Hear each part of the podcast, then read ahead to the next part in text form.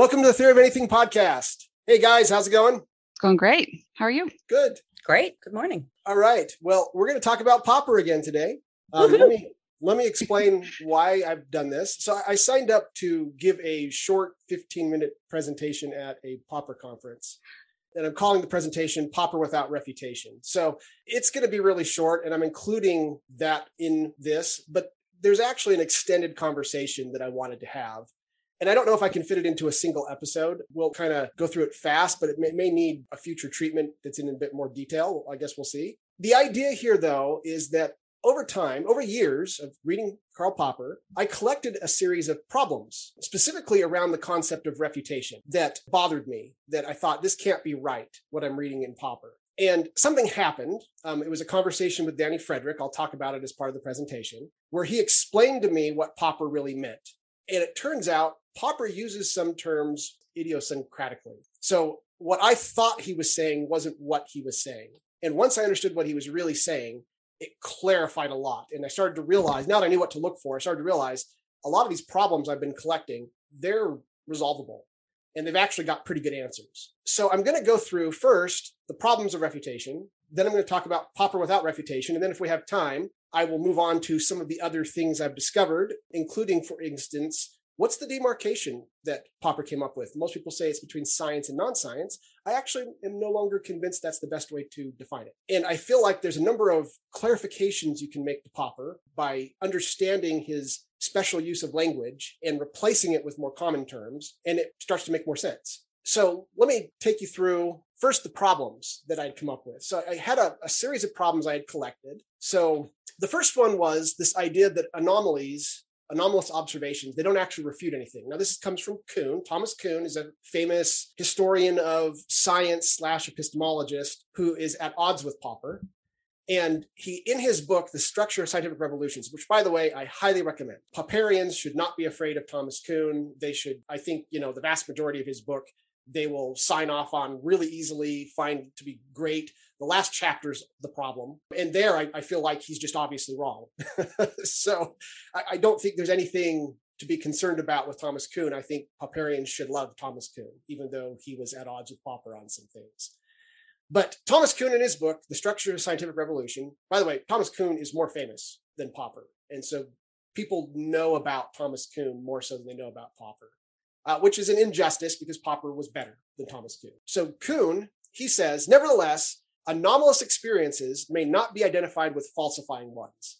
Indeed, I doubt that the later exist. If any and every failure to fit were grounds for theory rejection, all theories ought to be rejected at all times. This is really a very valid statement. And in fact, it's been formalized as the Duhem Quine thesis. So the Duhem Quine thesis, you can look it up on Wikipedia. It, it says it's the it's that all empirical hypotheses require one or more background assumptions because that's true, when you have an anomalous observation, something that doesn't match what you expected, so it doesn't match prediction, there's no way to know if the problem is with the theory or with something in your background knowledge. In fact, it may even just be something tacit or assumed in your background knowledge that you didn't even realize you were assuming. Because of this, Kuhn's statement is actually correct that anomalous observations do not refute a theory and never can refute a theory. Given this, is this a problem for Popper? Well, some people think it is. I'm going to argue that it isn't, but uh, let's put it out there as a legitimate problem that we want to see an answer to. Now, the next one was this idea of tentative refutation versus tentative support. So typically, people, when they talk about refutation versus verification, or sometimes support, but let's go with the word verification for the moment they talk about how there's an asymmetry between uh, refutation and verification. And that the asymmetry is described in various ways. Unfortunately, a lot of the ways people describe it is not correct.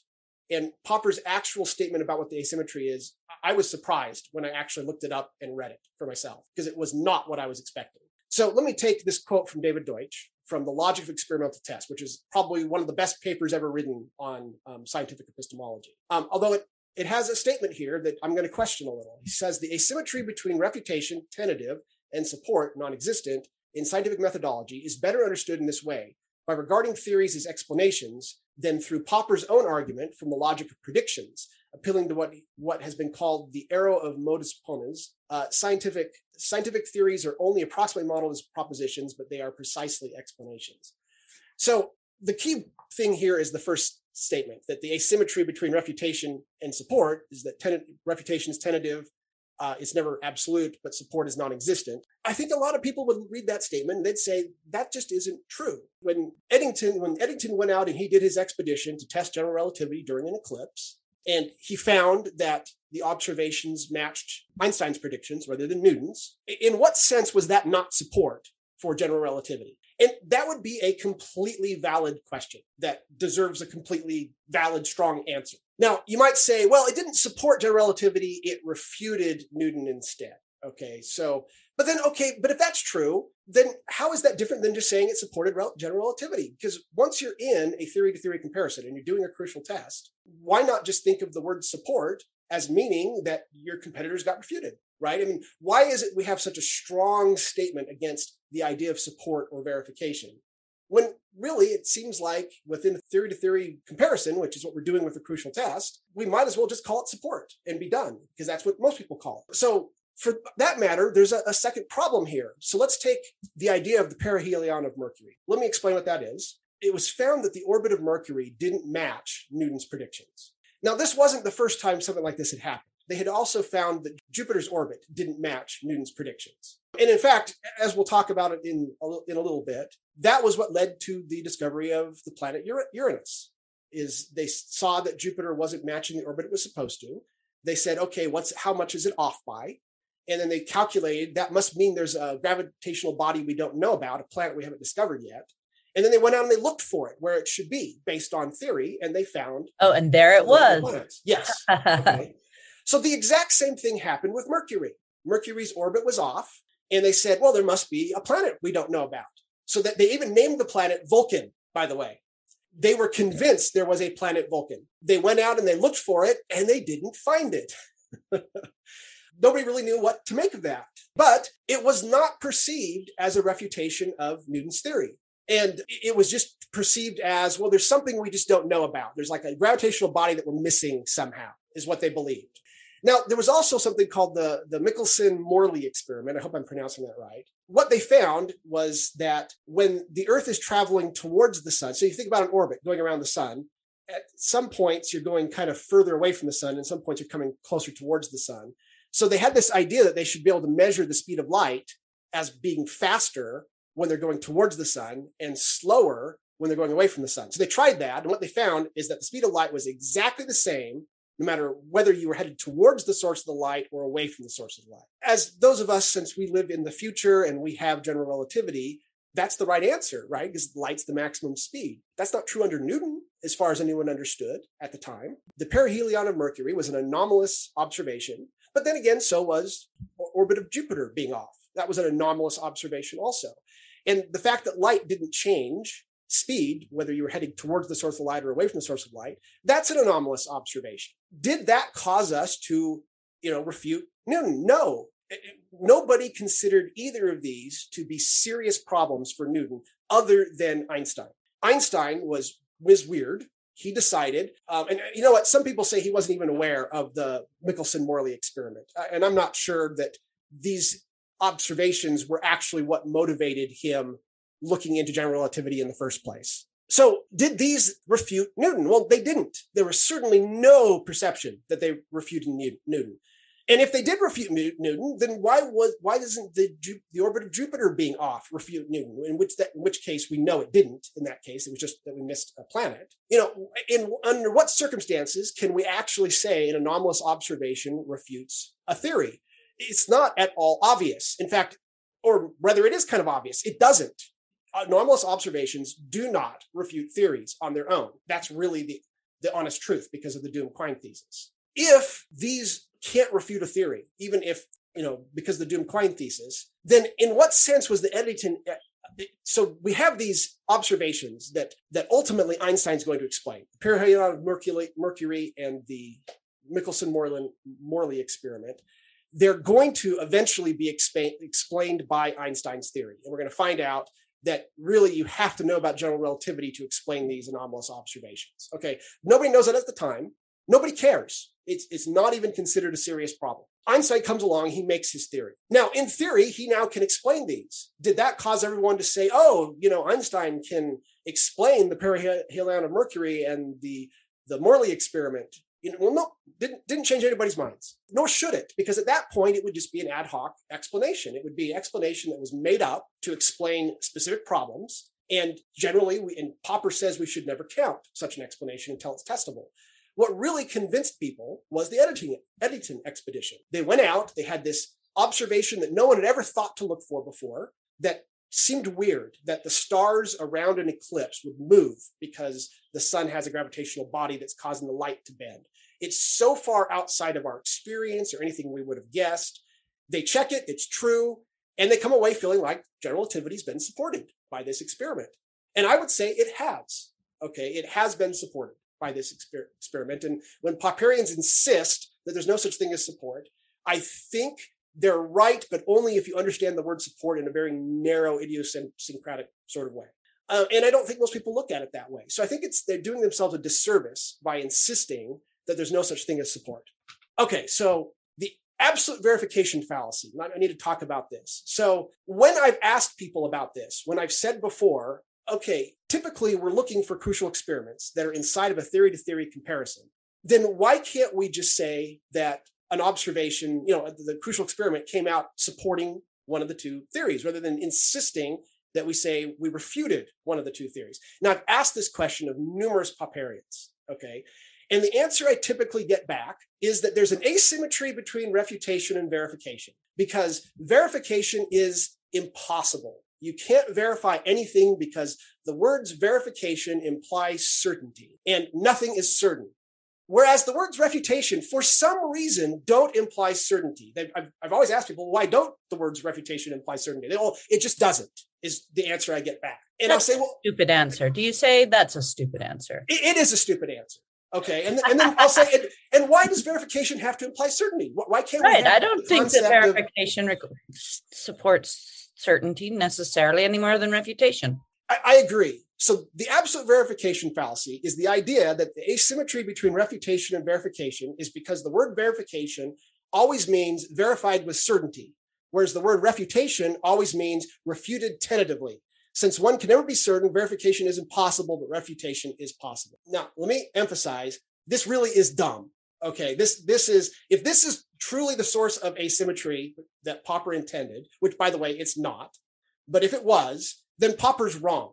Okay, because this is this is clearly just a fa- fallacy. And why not just say the, the Eddington expedition tentatively supports general relativity? That seems like it's a completely valid thing to say. And then here's what makes it worse it's the fact that, according to Popper, the word certainty doesn't imply certainty. So this is a quote from Popper he, from Objective Knowledge, page 78. There's a common sense notion of certainty, which means briefly certain enough for practical purposes.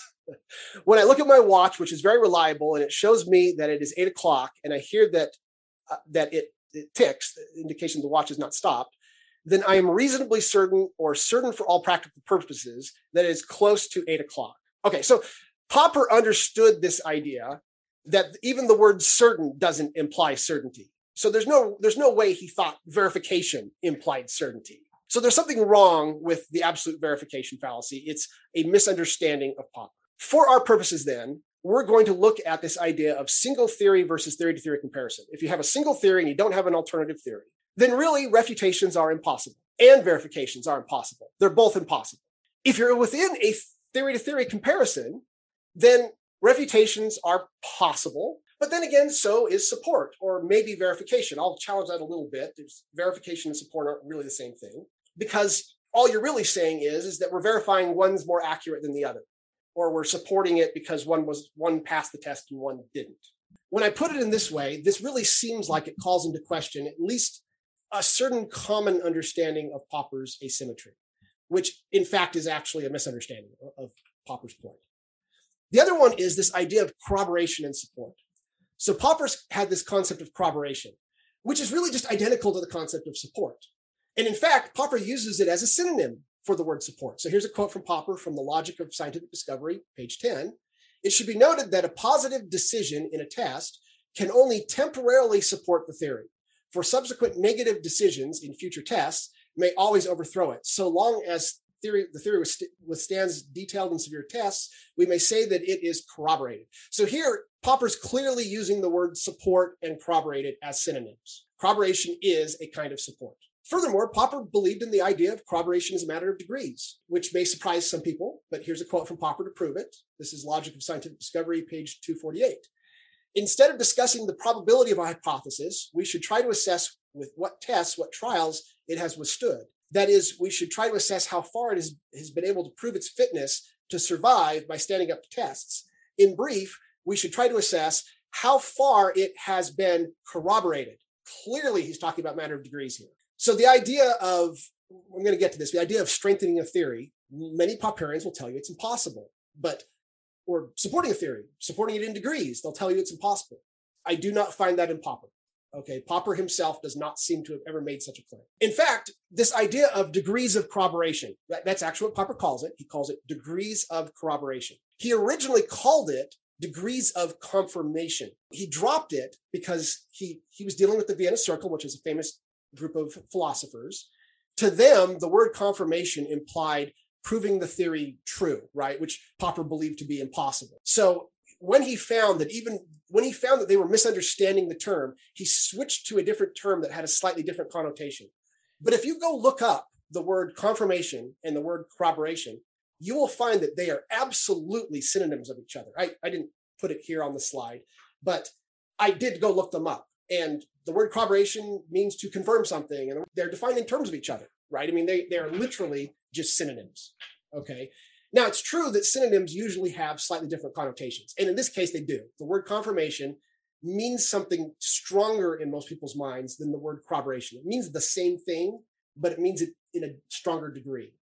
And so Popper was probably right to get away from the word confirmation and to go with the, the word corroboration because it got people closer to the concept he was thinking. But in fact, it doesn't matter what we call it. Okay, we can call it support, corroboration, confirmation, we can call it verification. That maybe not the best word for it, but we could if we wanted to. And it would all mean the same thing. Okay. Now, because of this problem, there are some Deutschians in particular, so Deutschians are Popperians, that feel that Popper's corroboration is mistaken. Now, I've talked to numerous ones. Um, I've, I've got a, a, blog post from Brett Hall, who's, you know, nobody doubts his Deutschian chops, where he talks about he's got, he's not sure he agrees with Popper's corroboration. He doesn't, he doesn't think that it's, um, maybe a valid concept. Okay, but let's consider let's consider something here. Back with the example of the perihelion of Mercury or the Michelson-Morley experiment. Technically, those quote refute Newton, even though nobody saw it that way. If that's true, and if there's no such thing as corroboration and it's an unimportant concept, then we wouldn't need the Eddington expedition. It would be unnecessary to test a theory. We would be able to say, look, it's already got these two problems. We've solved it. So this is the better theory. We've refuted Newton. Well, no one's going to accept that. And for good reason. One of them is because, as I said, that would be an ad hoc theory. Okay, that, that would be you've made this you've made this theory that solves these two problems and has no other testable consequences. That would be ad hoc. If we start allowing ad hoc theories, Popper's epistemology breaks down entirely. You can always come up with an ad hoc theory to explain an anomalous observation. So that would really not make sense. We really want this concept of testing something strongly and corroborating it through tests. It's it's somehow very important. And yet based on how a lot of people understand Popper, it seems like it should be unimportant. So we're missing something here. In fact, if we really took this idea that corroboration was unimportant seriously, then we would never need to test a theory ever because the reason why you make a new theory is to solve an existing problem with a, an old theory. So every new theory will therefore be quote better than the old theory because it solves some problem that the old theory has plus it has no additional problems hopefully. So going out and testing it would be unnecessary. Well that's that's silly. Of course we need to go test theories right and test them as strongly as possible and remember that quote i just got from popper about the degree, how far it has been corroborated. We want to see how severely the theory has been tested. So the concept of corroboration from Popper is an incredibly important part of his epistemology. His epistemology does not work without it because otherwise everything becomes ad hoc. Testing would be unnecessary. So we're missing something here. What is it that we're missing is what I'm asking. Now, the other thing is, is that there are certain theories that require verification. Now, I, I actually got this from something you said in one of our podcast cameo. You were talking about Popper's idea of refutation, and then you kind of added in or verification. And I was thinking about that because Popperians really hate this idea of verification. It's supposed to not exist. But there, there really are some theories that require verification. Now, I should probably note that that when I say this, they're not really true scientific theories. I, am stretching the word theory a, a, little bit here, but not in a way that's necessarily inappropriate. In fact, Popper, I'm going to use an ex- actual example from Popper where he allows the word theory to be stretched in this way. Okay, so one example would be Bigfoot exists. The theory that Bigfoot exists. How how would you refute that theory? Well, you can't right? What you do is you verify that theory. You go out and you find Bigfoot, and once you found him, you put him in the zoo somewhere. Now you have verified the theory that Bigfoot exists. You can't ever refute that theory. Now that's a that's a silly example, but let me give you a more realistic one that's an actual scientific example. And this this does come from Popper himself in Logic of Scientific Discovery. He takes the theory that the element with atomic number 72, which is hafnium, exists. That theory, how do you how do you refute that theory? Well, strictly speaking, you don't, right? What you do is you go find the element with atomic number 72. And by finding it and by verifying its existence, you verify that theory. So what's going on here? Is this is this an example of where Popper is wrong that science is about refutation and not verification? It, it's not. So you know, spoiler. I'm going to explain in a moment that that people are just misunderstanding Popper on this. But it's important to realize that verification does play an important role inside of science particularly in the case of tests. We, we, when you have a prediction, you, you don't refute the prediction, you verify the prediction. So there, there's something more going on here. And as I've read Popper more deeply, I've come to understand he's actually addressed all this. So these are pseudo problems. Let me emphasize that. And yet, I, I do want to put it out there. This is a problem you need to ha- be able to understand, right? And be need to understand how Popper uh, resolved it. Now, Penrose, based on that last one, comes up with a challenge for Popper. So Roger Penrose, famous scientist, he says in his book Road to Reality, pages um, 1020 to 21, he says he's challenging the idea of Popper's falsification. And he says the theory of supersymmetry predicts superpartners for all the observed fundamental particles of nature, but none of these has so far been observed. The reason they have not, according to supersymmetry theorists, is that super, super symmetry breaking mechanisms of an unknown nature cause the superpartners to be so massive that the energies needed to create them are still beyond the scope of present day accelerators. With increased energy capabilities, the superpartners might be found, and a new landmark in the physical theory would thereby be achieved, with important implications for the future. But suppose that still no superpartners are actually found. Would this disprove supersymmetry? Not at all. It could, and probably would, be argued that there had simply been too much optimism about the smallness of the degree of symmetry breaking, and even higher energies would be needed to find the missing superpartners.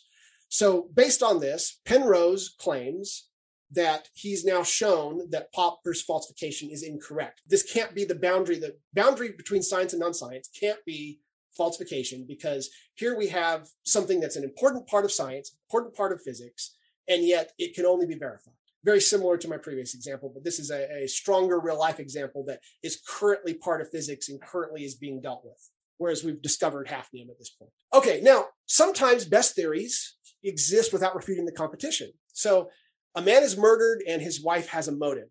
The police are going to start their investigation with the wife because they know she has a motive, therefore making her a the best theory as to who committed the murder compared to anyone else that they currently know about.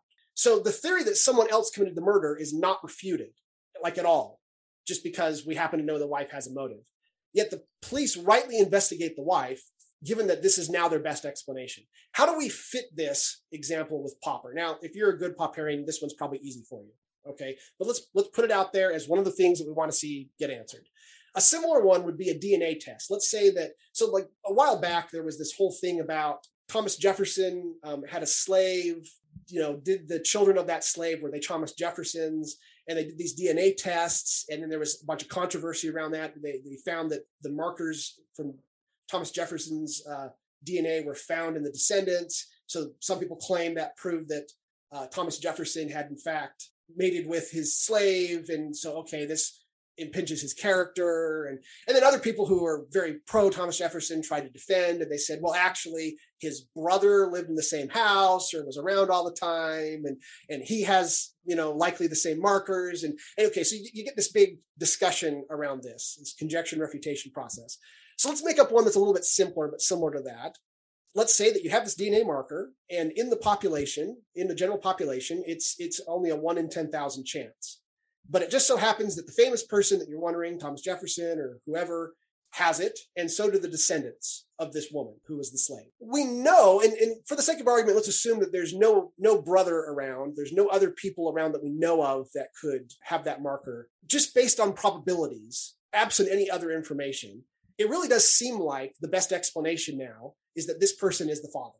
Now we don't know that for sure. We haven't really refuted the, the opposite thing. I mean, there may be somebody else that lived in that town that lived in that house, maybe even that happened to have the marker, and we just don't know who it, who it is, right? And we don't have a way of testing for it easily.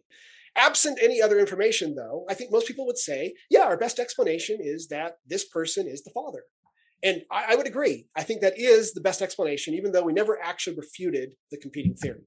Okay, now that I've gone through these problems, let's talk about the idea of popper without refutation, which is really what led me down the path to getting answers to all these questions. So now David Deutsch, in the logic of experimental tests, page eight, he says, in the absence of a good rival explanation, an explanatory theory cannot be refuted by experiment. Okay, boom, right there. Thank you, David Deutsch. He's completely correct. He, he has now answered one of the first questions. He's agreeing with Kuhn. You cannot refute a theory based on an observation alone. At most, it can be made problematic. Uh, that's the quote from David Deutsch. Sorry, that's not me saying that. If only one good explanation is known and an experimental result makes it problematic, that can motivate a research program to replace it, replace the theory, or to uh, replace the explanation, or to replace some other theory. But so can a theoretical problem, a philosophical problem, a hunch, a wish, or anything. Hmm. Okay. Yeah. So David so David Deutsch is agreeing with Kuhn. He's agreeing with Kuhn that you absolutely cannot refute a theory by observation. Okay, which which I think is the right answer, and I think that explains why nobody perceived Newton being refuted by these anomalous observations. Of course not. And it's precisely because of the Duhem-Quine thesis. By the way, Deutsch brings this up in his paper. He explains it's because of the Duhem-Quine thesis. It's because the problem may exist in any part of the background knowledge, and there's no way up front with an observation alone to know which part. I'm um, sorry, was there a comment, a question? I, not so much a, a question. I think specifically when we're talking about Newton and refuting Newton, I, we we discussed this uh, a long time ago. I think I think people are funny about Newton. I mean, even now, like the theory of relativity really does challenge even now a lot of what Newton says, and people still accept that Newton hasn't been refuted. Like the even and I'm not necessarily talking about within the science world, but people believe Newton was right. And I'm just wondering specific to this if the strength of our collective like confidence in in newton's theory of gravity is part of why we it didn't feel like he was being refuted just because okay. we believe it to be true that's a great question so first of all let me say that when i'm talking to scientists and i say einstein refutes newton none of them will ever argue with me so amongst the scientific community i don't think there's any doubt at all that newton is considered an incorrect theory I agree. Now, when I'm talking to philosophers, that is not true. Um, now, I, I've got problems with philosophers. Honestly, I don't particularly like philosophy. My interest, my philosophical interest in Popper is a counterexample to my general dislike of philosophy. but uh, and, and, from a certain point of view, I am a philosopher, right? I, am really interested in philosophy, but I'm not really interested in the history of philosophy. I, I feel talking to people who are professional philosophers, I feel like they're mostly just confused and I find them more difficult to talk to than a regular person. And I find that they have a hard time even understanding good, reasonable arguments. I, we we need to take that whole last statement and put quote marks around it and just have it be like the theme for this podcast. Yeah.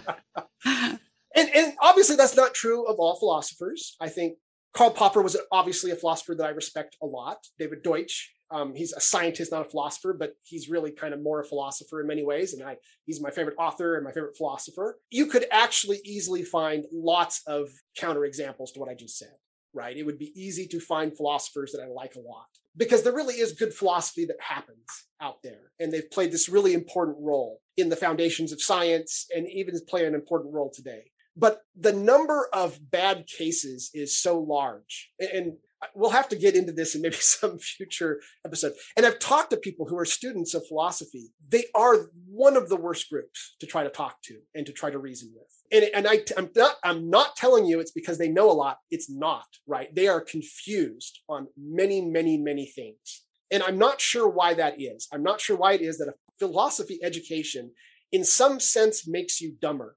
And I, I don't even know what to make of that as of today. But let me, having said all that, and knowing that there's some really good ones. Um, by the way, my friend Andrew Crenshaw, um, out on he, he's a Popperian out on Facebook. I was talking with him about this. I asked him about this. He gave me a very good answer. He says, "Well, Bruce, you know the truth is, and by the way, he'd be a good philosopher in my mind. He says the truth is is that philosophy is just hard. you know, I mean, we've got these questions and we're trying to ask them. It's hard to even figure out how to phrase the question in the first place. And yeah, the the spam to ham ratio is really bad, but that's what we would have expected, right? Is and the the fact is, it doesn't matter that most of it's bad.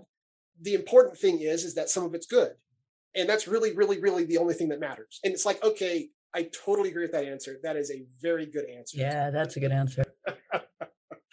okay, so let me get back to your question though. Amongst so amongst philosophers, I've had a philosopher, uh, an instrumentalist that I'm friends with. I pointed out to him that Newton was refuted, and he said, "No, it's not." And I said, "Yes, it is." And he goes, "No, Newton still is used because it's got simpler calculations. It's just a matter of, of what it's useful for." And Newton's useful as long as you're not near the speed of light, as long as you're not near a black hole or a large gravity, large source of gravity, then Newton is a simpler set of formulas that gives you correct predictions, and that's all that matters.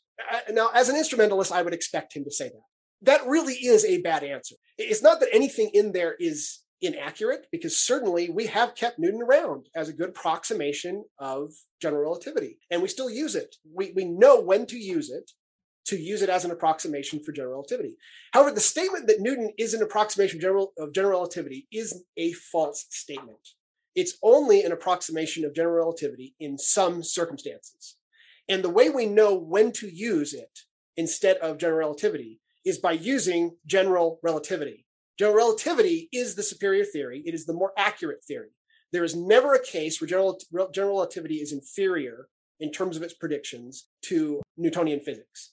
And we have to use that greater knowledge that is embodied in general relativity to be able to know under what circumstances we can use Newton safely. This is really the same as saying general relativity has greater verisimilitude. This is the thing that he, as an instrumentalist, refused to acknowledge, but it is the truth. And that is the sense in which it's refuted. Okay, when we talk about refuted theories, maybe the word refutation is not the best word. And that's really where I'm going with this. What we're really talking about is that we know that general relativity is a better theory and is therefore closer to reality. And that's what matters in this case. Okay. It, it, it, that is just a fact. And a denial of that fact, trying to deny it, is to be wrong. And that's the problem. Okay. Now, what about laymen?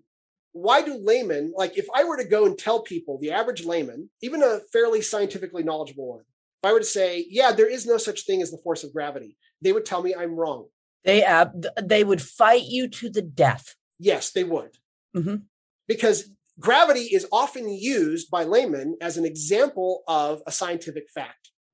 It's it it's the one that we can see with our eyes, right? That's yes. It's why Newton resonates so much with people because you also have this pairing of the apple falling on his head, and he recognized this like there's also this story that goes with it and it makes sense to us and it it reflects what we see in the universe really prettily yes now nice. it is not it is not the case though according to einstein's theory there is no force of gravity you know it's it's actually just that um, we have this warp this curvature in space that warps as you have uh, a greater amount of gravity And when you have a when you have people moving parallel on a curve, they come together, and that feels like a force. Like if me and Cameo started a mile apart, both aimed ourselves towards the North Pole, and then walked in parallel to each other, we would eventually bump into each other. And it would be like a magical force was pulling us together when in reality it's just the curvature of the world that we're walking on okay there's no actual force there. That's what gravity actually is according to einstein's theory.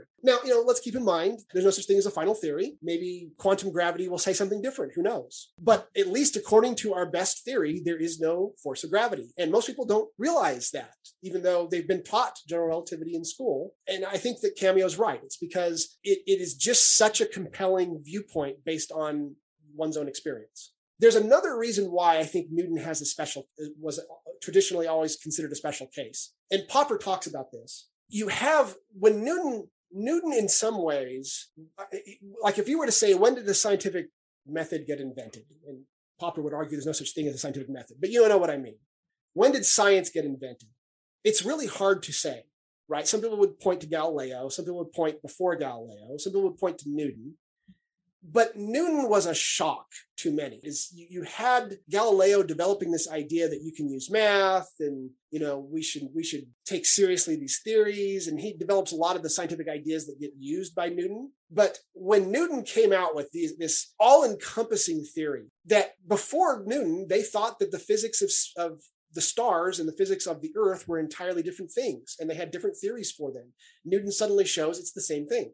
He, he unified everything. And not only that, but we proceed to test out and corroborate Newton's theory for hundreds and hundreds of years. Uh, actually, it was more than that. When was Newton? He was a long time ago. So, a very long time, we have Newton reigning supreme with not a single known counter example to it. Mm-hmm.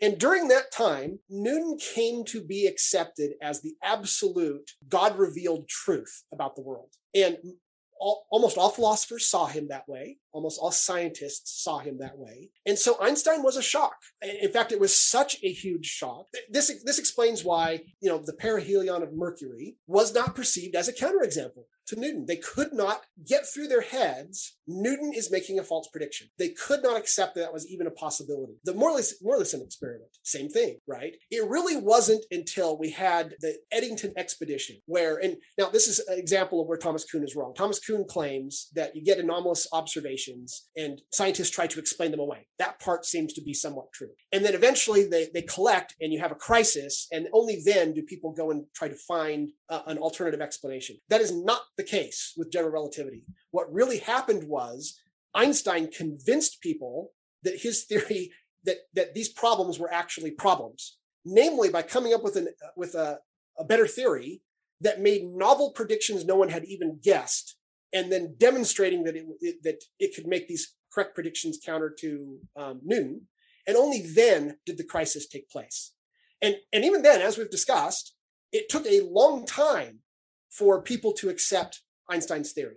He did not win the Nobel Prize for his theory. He, he won it for um, the photoelectric effect instead. And one of the past podcasts, I said it was Brownian motion, but I was wrong. It was the photoelectric effect. They gave him a Nobel Prize because they, they knew he was important to science, but they did not give it to him for general relativity because general relativity was considered controversial at the time. Um, it took quite a while for the scientific community to realize and accept Newton was wrong. So do you do you think that ultimately that ends up contributing when when you have he, he brings there's this they they observe this refuting thing in the in nature is that i mean it it did take science a little while to accept that that newton was being refuted by observation yes yes so now this is the, this is where we're getting to with this quote from David Deutsch. Let me finish the quote. He says, "But in any case, the existence of, of a problem with a theory has little import besides, as I said, informing research programs, unless both the new and old explicanda are well explained by a rival theory. In that case, the problem becomes grounds for considering the problematic theory tentatively refuted." This is from page 10 of this paper. Okay, so Deutsch is saying that a refutation requires not just anomalous observation or any number of anomalous observations, but also requires a second explanation. Now, this is actually a good answer. Now, we're going to see there's a little bit of a problem with it. Um, although it's more of a linguistic problem, it's not conceptually a problem. Understand that sometimes you pick words and the words aren't the best way to convey something, but sometimes what you're really saying is just accurate. And this is really the case here. Okay. Under the Deutsch understanding of the word refutation, you do not refute something with an anomalous observation or any number of anomalous observations. You do it with a combination of an anomalous observation or observations and a second explanation. And I this is not a bad way to think of the word refutation. As we're going to see, it's not the way Popper thought of it, but it is not a bad way to think of it. And it it gets at a fairly common understanding of the word refutation. And so if we want to think of it that way, this explains uh, this is a really a pretty good answer to Kuhn's concern, right? As you say, well, no, it's not that it's not that an anomalous observation refutes a theory. It's that it it anomalous observation leads to a research program, which in turn, with a second explanation, refutes the theory. This is probably, and this wasn't that really how Newton's theory got refuted, was by the existence of both anomalous observations and a second theory. I think this is probably more accurate way to, to talk about refutation. Now, if this is the case, though, it really, for many years, because I was aware of the Duhem-Quine thesis, uh, actually before Deutsch even had written his paper, I had come to the, and you can see this in my blog posts. Historically, I have blog posts that existed before Deutsch's paper, where I came out and I said, we really have to see refutation as only happening in a theory to theory comparison. So I, I, had come up on my own, uh, based largely on reading Thomas Kuhn, by the way, not Popper, that you have to have a second theory to be able to refute a theory. Now, when I realized that, and then, then I got a good source of backup on that when David Deutsch said the same thing in his, his paper, The Logic of Experimental Tests.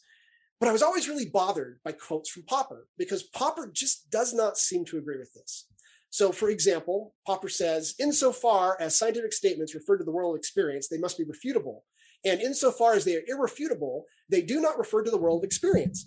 Now, maybe that doesn't sound that bad to you, but if you really want to get technical, that is a false statement if we're looking at the word refutable in the Deutschian sense. Okay, because a refutation requires anomalous observations plus a second theory to be able to say that Newton's theory wasn't scientific, wasn't a set of scientific statements until Einstein's theory came along is just not true. and I, this statement, if I'm trying to read it with the Deutschian version of refutation, it just does not make sense. Okay. Here's another one. Can the assumption that of the truth of test statements justify either the claim that a universal theory is true or the claim that it is false? To this problem, my answer is positive. Yes, the assumption of the truth of test statements sometimes allows us to justify the claim that an explanatory universal theory is false. Again, no mention of the need for a second theory. How about this one? As to falsification, special rules must be introduced which will determine under what conditions a system is to be regarded as falsified. We say that a theory is falsified only if we have accepted basic statements, which is a test statement, which contradict it. A basic statement, just to describe this a little bit, Popper would never accept a single test. So a basic statement would be a test that has been repeated by multiple people amongst the community. So it's it's it's a it's an actual um, what's the term I'm looking for? It's an actual uh, thing that has been repeated. It's it's something that really does have to be explained. You can't just explain it away as I had a bad test case anymore. So he's saying, yeah, basically you can refute a theory with tests alone. That's what he's saying here. Okay, this is from Logic of Scientific Discovery, page 66. The other two were The Open Society and Its Enemies, Volume 2, page 13, and Objective Knowledge, page 7. If a refutation really requires a second explanation, the above pa- passages just have to be seen as not true. And for many years, I read Popper as being wrong on these quotes. And I thought, really very seriously thought, Popper didn't understand the concept of refutation correctly. Now, I'm not the only person, obviously, that had problems with this, with what Popper was saying. Now, obviously, Kuhn did. Now, here is Victor Gijsbers of Leiden University. He has a series of YouTube videos. And in those, he goes over the concept of falsification, falsificationism, things like that. And he says Popper was wrong about the logic of falsification. Example, and he gives an example of a frog left in a freezer. He says, let's say we have a theory that a frog left in a, in a freezer will die. Okay. Then we come back in a week and the frog is still alive. Have you refuted that theory? And he points out that you haven't because it might be that the um, the freezer is broken. It might be that uh, someone came along, saw the frog, um, took it out to save it, and then snuck it back in just before you went to go check a week later, to just to try to throw you off the trail and mess up your experiment. I mean, like it might things- be that it takes two weeks to kill a frog in a freezer and not one week. yeah, or whatever, right? I mean, it's the, the point being that the logic of falsification does not work if you understand it in the way that Popper seems to be suggesting, that you can, through a single test statement, refute something. And so he says philosophers of science nowadays are almost unanimous in concluding that Popper was in fact wrong. Okay, now I'm going to go on a limb here. I'm going to say what I've just explained is one of the main reasons why Popper did not catch on, is because when you read Popper, when you read the statements like the ones I just quoted from him above, they seem like they are obviously false and that it's very easy to think of counterexamples to them. And that I think this is one of the reasons why Popper is rejected by most philosophers. Certain aspects of him are actually quite popular amongst scientists, particularly the concept of falsification seems to have caught on quite strongly in science, although they understand it wrongly, which is unfortunate. But uh, Popper got largely overlooked because of this problem. I'm going to make that claim. I, I, maybe I'm wrong, but that is what I think. And I've now given you some examples of this where this is clearly one of the main things that causes people to think that they can prove Popper wrong. Okay. Now, I had a conversation with Danny Frederick, who is a well known scholar of Popper who passed away recently. And I, this was on Facebook. Now, Danny Frederick, he was a kind of a funny guy. So I started talking with him about the, the fact that refutations required a combination of a theory, um, sorry, required a combination of anomalous observations plus a second explanation. He says, no, you're wrong. I'm like, uh, no, Duhem Quine, you, you, absolutely must have a second refuta- uh, second theory to be able to refute a theory. He goes, no. And he says, you're confusing two things, refutation and rejection of a theory. I'm like, what do you mean by that? So he goes, okay, so rejection of a theory is where you actually put the theory away and pick a new one. He says, this isn't Popper's term, by the way. This is my own term. He's a famous scholar himself. So this is his own uh, epistemology based on Popper and terminology. Okay. He says that's rejection of a theory. That's an important concept that Popper didn't spend enough time on and didn't have a word for. So, but that's what I call it. And you're talking about rejection of a theory, not refutation of a theory. I'm like, this doesn't make sense, right? And so I start to argue with him. And you know, he accuses me of mangling Deutsch. He accuses me of just not understanding, and all sorts of things take place. And at some point, quite a ways down the discussion, it finally strikes me what he's saying. And I go, you know what? I think we're actually saying the same thing. I think we might be using different terms for the same concept. He goes, No, that's not the case. I go, well, No, no, hold on. I think we are. I think we're actually saying the same thing. And we had been saying the same thing the whole time. We're just talking past each other. He's like, Nope, that's not the case. I go, Okay, I'll, I'll tell you what. Wow. I'll tell you what. How about, something like, really, I think we're saying the same thing, but you're so insistent. I think that uh, it gives me pause. So, how about I state back for you what it is your position is? Now that I've been talking with you a while, I believe I can do that. I will state it, and if I don't get it right, I'll correct it until you accept accept my summary of your um, point of view. He goes, okay. So I, I make a big summary of his point of view, which, by the way, is available on my blog, and um, I explain in detail what his view is. Now, when I, have done this with people numerous times, never once has the person been willing to accept the summary on, on the first try. They always change something. So he found one word to change, which in my opinion made no difference whatsoever. But he found one word to change, but he accepted absolutely the rest of the explanation. So I changed the one word and then he bought off on it. And he said, Yes, this is my opinion. Here is what he was saying.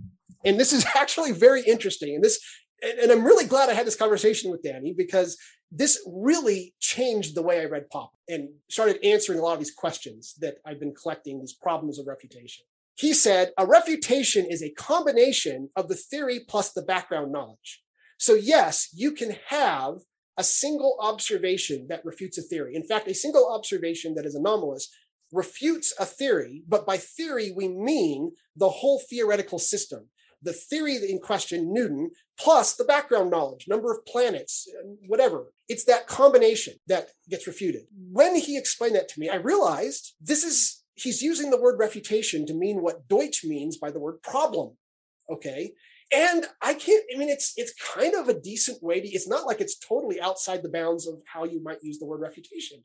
Words in real life have multiple meanings, depending on context. This is just the truth about things, right? And you can see how, if you're talking about the whole combination of theories, that a single observation really and truly always refutes the theoretical system. There's never a counterexample. If you don't buy that, try to give me a counterexample. I I, I got buy it. but if this is what the word refutation means to Popper, then those statements that I was talking about from Popper before all now make sense. They are all correct statements now, so long as you understand he's talking about the full theoretical system, not the individual theory that we happen to care about. Okay. Mhm. Now, how does this change the way you look at Popper? Okay, so just just to just be kind of clear here, Frederick uses the word refutation to mean a single observation or set of observations that cause a problem for a theory, and Deutsch calls that a problem. Okay, then Danny, so then Deutsch refers to the the moment where you have the rival theory and it explains the problem. You can now tentatively, tentatively reject the previous theory. So that's what Deutsch calls refutation. That's what Danny calls rejection. Okay. So this led to, first of all, this led to an interesting idea, which is the whole idea of Popper without refutation. You don't need the word refutation. we can actually say, uh, we can call the first first event a problem, and we can call the second event rejection, and we can get rid of the word refutation altogether. Now, now why would I want to do this? obviously probably no one's going to want to do this because the word refutation is so strongly associated with Popper at this point culturally that it wouldn't make sense to get rid of the re- word refutation. But it was eye opening to me to realize I didn't even need the word refutation, that the word refutation was causing a misunderstanding. It was leading to people because we tend to think of the word refutation as being about the theory itself and not about the theoretical system, the theory plus the background knowledge. This is what's leading to people misunderstanding Popper. This is what's causing people to reject Popper wrongly. Okay. Now, did Popper really understand that it was the whole the full theoretical system? Danny was very insistent this was the case. So now that I knew what to look for, I went out and I searched for is this actually true or is Danny mistaken? Turns out he is right. and here's a quote from Popper that comes from Realism and the Aim of Science, page 187.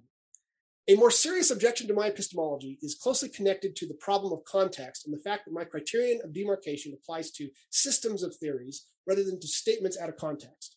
This objection may be put as follows No single hypothesis is falsifiable because every refutation of a conclusion may hit any single premise of the set of all premises used in deriving the refuted conclusion. The attribution of falsity to some particular hypothesis that belongs to the set of premises is therefore risky. Okay, notice that this is precisely what Danny Frederick was talking about. Okay, I mean, like almost word for word. so this doesn't surprise me. David Deutsch is a scientist. I'm not a philosopher. I'm not a scientist or a philosopher. I'm a layman. Danny Frederick is a well known, famous Popper scholar. so it's not that surprising that Fredericks actually read all Popper's works. David Deutsch, by his own admission, hasn't. So he was more familiar with um, what what the terminology of, of Popper is. Now, this is a problem that exists with Popper. Is that first of all, he uses words somewhat idiosyncratically. In fact, keep in mind that English was not his primary language. He, he was German. And his original version of his book, Logic of Scientific Discovery, which is the key book that he wrote, the only book that he wrote, really. The other books are collections of papers and presentations and things like that, was originally written in German. And from what I understand, reads better in German than it does in English. He had to translate it. He translated it himself. He had to pick words that were the best words he could find in English to convey the ideas that he was trying to get across. And this statement here about the system of theories, I don't know if there's other st- places where he makes that clear, but this is a super clear statement, but it's in just one of his books. You have to really have read Popper widely to put together a lot of these things because he doesn't necessarily explain it in in each individual book right but th- this was very eye-opening for me now let's compare this with the dictionary definition of refutation and falsification. Now i just googled these and it gives me a definition. Here's the definition for refutation. The action of proving a statement or theory to be wrong or false. Falsification. The action of falsifying information or a theory. Okay? This is how people normally think of these words and it is not the way Popper intended it. That's why people read it in. That's why people, including myself, including Deutsch, including very intelligent people, read Popper and do not come away with the realization that when he's talking about a refutation, he's talking about the whole theoretical system, the theory plus the background knowledge. Okay. Now, let me also say, I kind of left this out for the sake of brevity, that Popper then goes on from that previous quote to say it's not really a problem. And he gives a very good answer as to why, right? It's, it's uh, to, to put this kind of just straightforwardly, there's no issue here. The fact that you're actually refuting the, com- the combined system isn't a problem because the next step is to conjecture which part of the system is wrong. So if I get a refuting case in the case of Jupiter, so Jupiter's orbit um, is off, I that is a refutation of the combination of Newton's theory plus the assumption that there's only seven planets, and and it, it properly refutes that com- combined theory. Now, in that case, it, the problem wasn't Newton's theory. The problem was that there's actually eight planets, and we had missed a planet that is that is a good way to think of refutation. That's not a, necessarily a bad way of defining it, but it is counter to the way people normally think of it, and that's why people misread Popper, and that's why Popper hasn't caught on as well as he should. To make matters worse, Popper often leaves you with the impression that it's just the theory itself that gets refuted. So Nathan Nathan Oseroff, who's another Popper scholar, in his paper addressing three popular philosophic myths about Karl Popper's demarcation criteria, the title there. He says, reading Popper's The Logic of Scientific Discovery would be sufficient for many people to arrive at the conclusion that falsifiability applies to only to individual theories. So he gives quotes from um, Popper where he, he says it. He says, when you use get when you falsify a theory, he always says a theory, when he really means theoretical system.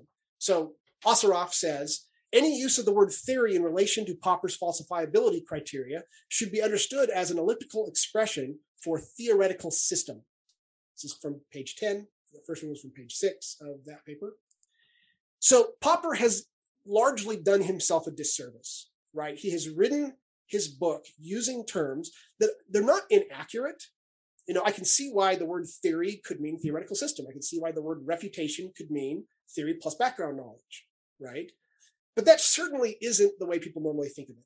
Therefore, people are bound to misread Popper because of the way he's currently wording things. So here's my here's my proposal. Now I'm not I'm not suggesting we actually do this when we're talking amongst Popperians, but when we're talking to people who are outside, um, you know, Popper's people who already know Popper well, I think the word refutation is a, mis- is a misleading term. I think what we really should call it is a counterexample.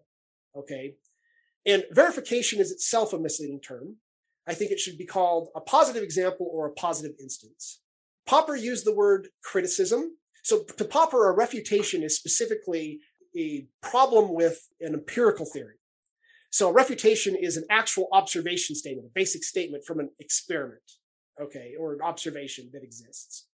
Where he would use the word criticism for the more general, a more general problem. So a problem, a philosophical theory that has no empirical content can't have refutations because you can't do experiments on it. But it could have criticisms, problems with it that are criticisms. I think we should just call, use the word problem for all of those and use counterexample specifically for a test case, what Popper calls a refutation. If you change those things, then the word conjecture needs to change a little bit too.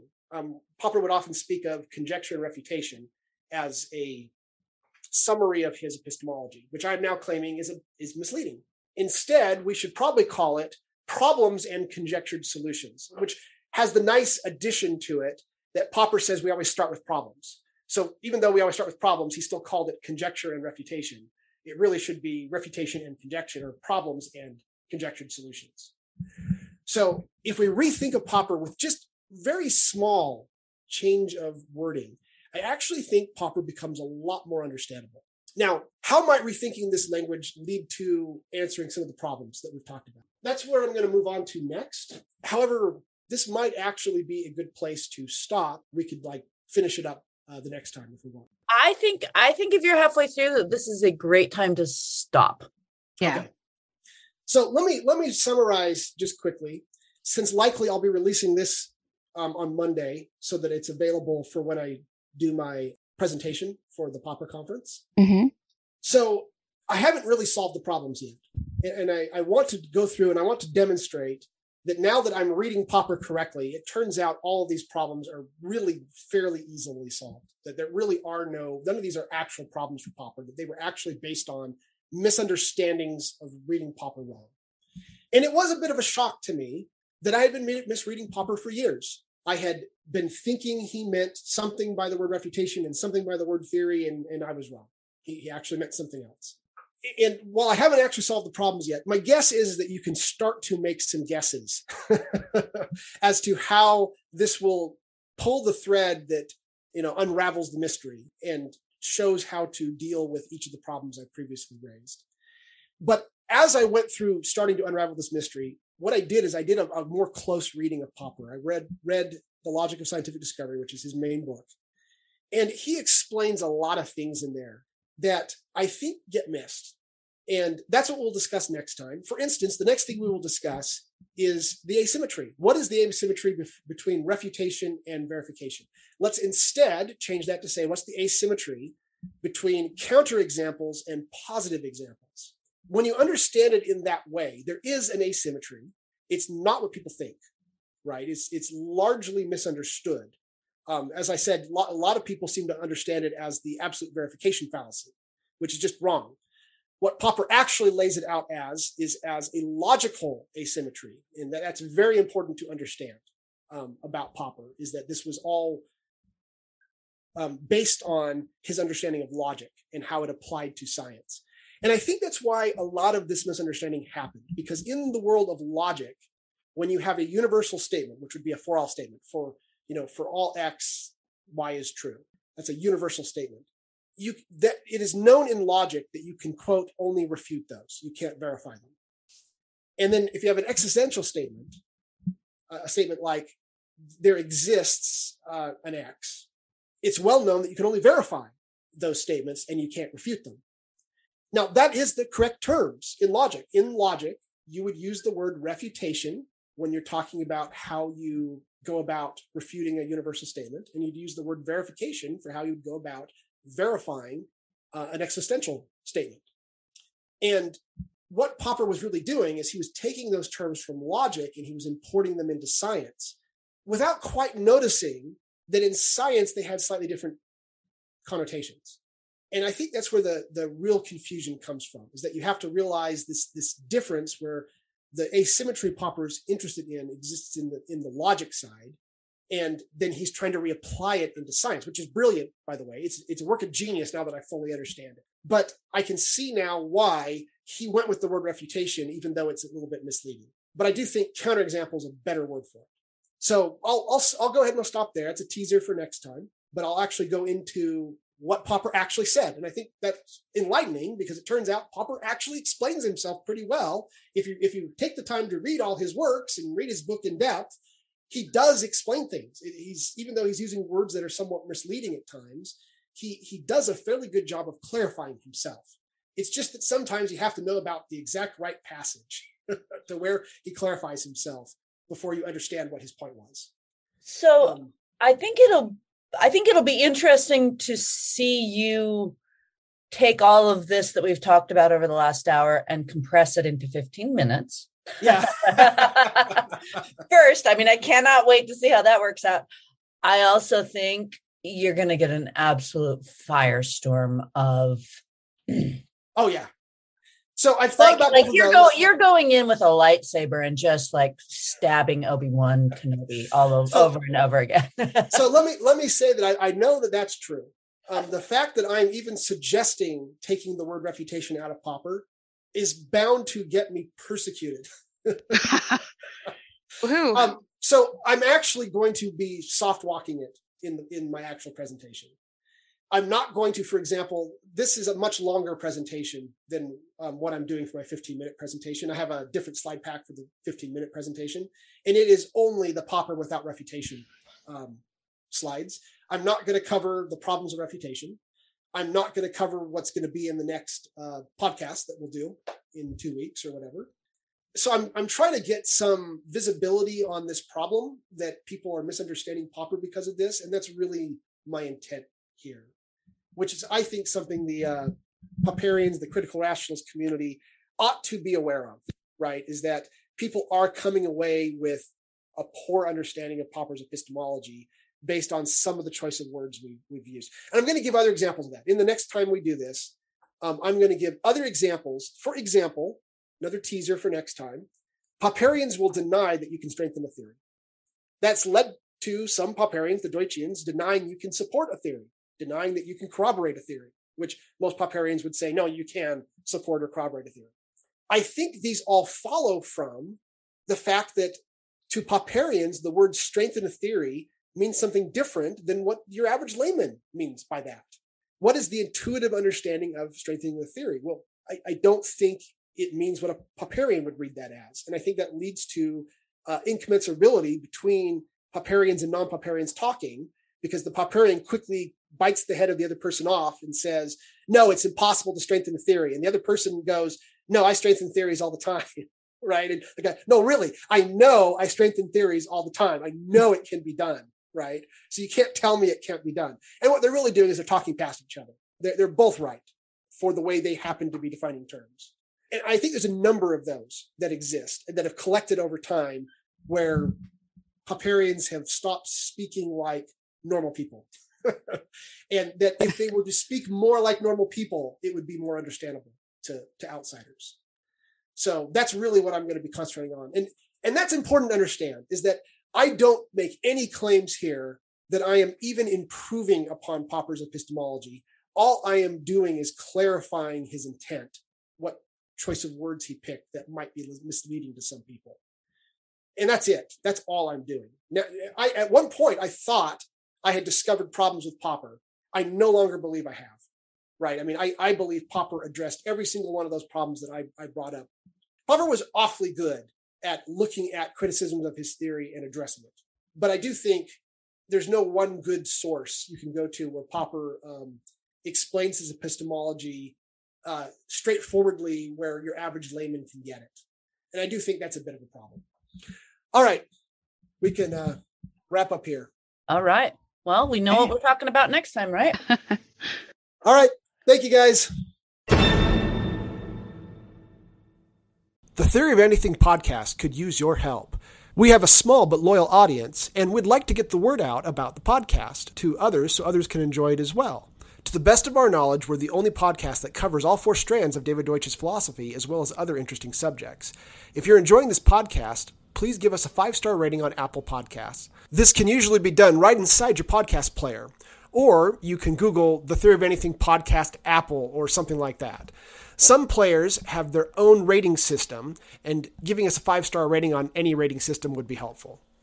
If you enjoy a particular episode, please consider tweeting about us or linking to us on Facebook or other social media to help get the word out. If you are interested in financially supporting the podcast, we have two ways to do that. The first is via our podcast host site, Anchor. Just go to anchor.fm slash four dash strands, F O U R dash S T R A N D S. There's a support button available that allows you to do reoccurring donations. If you want to make a one time donation, go to our blog, which is fourstrands.org. There is a donation button there that uses PayPal. Thank you.